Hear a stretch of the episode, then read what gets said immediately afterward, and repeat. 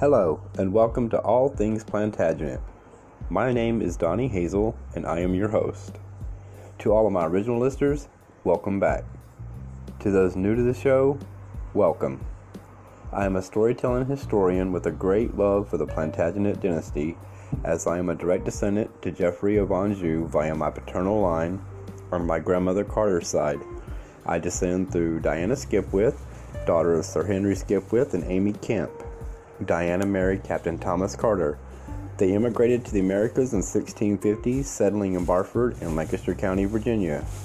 So, with that said, please like and download the show as it helps other listeners learn about the show.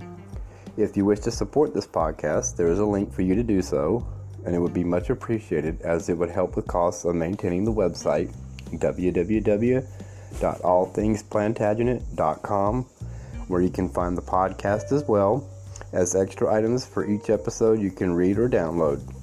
You can also find great books and videos for sale as well.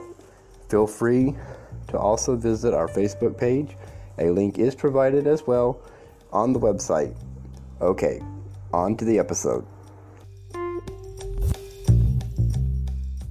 Of my presence, come not near the court. How not be barred the court of Gaveston? We'll hale him by the ears under the block. Look to your own heads. His is sure enough. Look to your own crown, if you back him thus. Warwick, these words do ill beseem thy years. Nay, all of them conspire to cross me thus. But if I live, I'll tread upon their heads that think with high looks thus to tread me down. Come, Edmund, let's away and levy men. 'Tis war that must abate these barons' pride. Exeunt King Edward, Queen Isabella, and Kent. Let's to our castles, for the king is moved. Moved may he be, and perish in his wrath. Cousin, it is no dealing with him now. He means to make us stoop by force of arms. And therefore let us jointly here protest, to prosecute that Gaveston to the death. By heaven, the abject villain shall not live. I'll have his blood, or die in seeking it. The like oath Pembroke takes. And so doth Lancaster. Now send our heralds to defy the king, and make the people swear to put him down. Enter a post. Letters? From whence? From Scotland, my lord. Why, how now, cousin? How fares all our friends? My uncle's taken prisoner by the Scots. We'll have him ransomed, man. Be of good cheer. They rate his ransom at five thousand pound. Who should defray the money but the king? Seeing he is taken prisoner in his wars, I'll to the king. Do, cousin, and I'll bear thee company.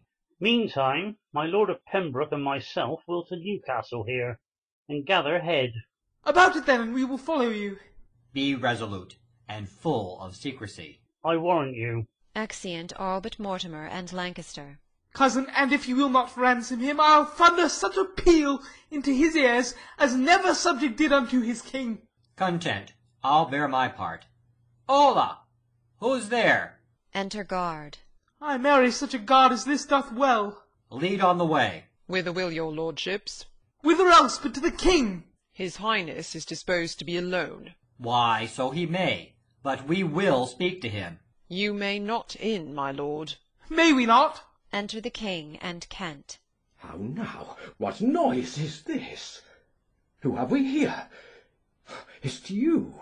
Going. Nay, stay, my lord. I come to bring you news. Mine uncle's taken prisoner by the Scots. Then ransom him. 'Twas in your wars. You should ransom him. And you shall ransom him, or else... What, Mortimer? You will not threaten him? Quiet yourself.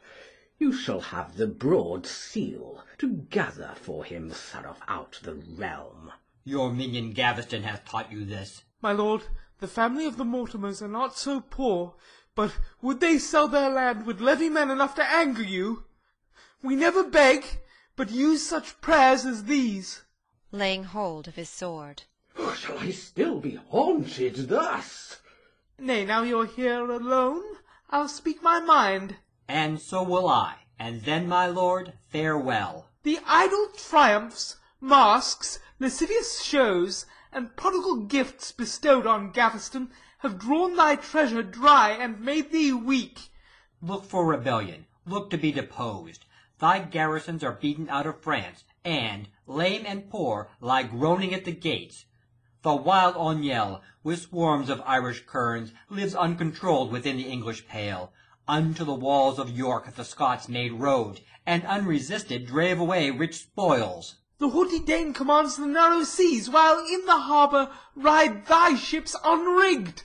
What foreign prince sends thee ambassadors? Who loves thee but a sort of flatterers? Thy gentle queen, sole sister to Valois, complains that thou hast left her all forlorn. Thy court is naked, being bereft of those that makes a king seem glorious to the world.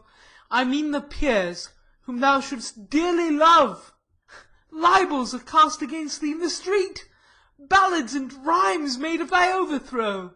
The northern borderers, seeing their houses burnt, their wives and children slain, run up and down cursing the name of thee and Gaveston. When wert thou in the field with banner spread? But once, and then thy soldiers marched like players, with garish robes, not armour, and thyself, bedaubed with gold, rode laughing at the rest, nodding and shaking of thy spangled crest, where women's favours hung like labels down. And thereof came it that the flaring Scots to England's high disgrace have made this jig.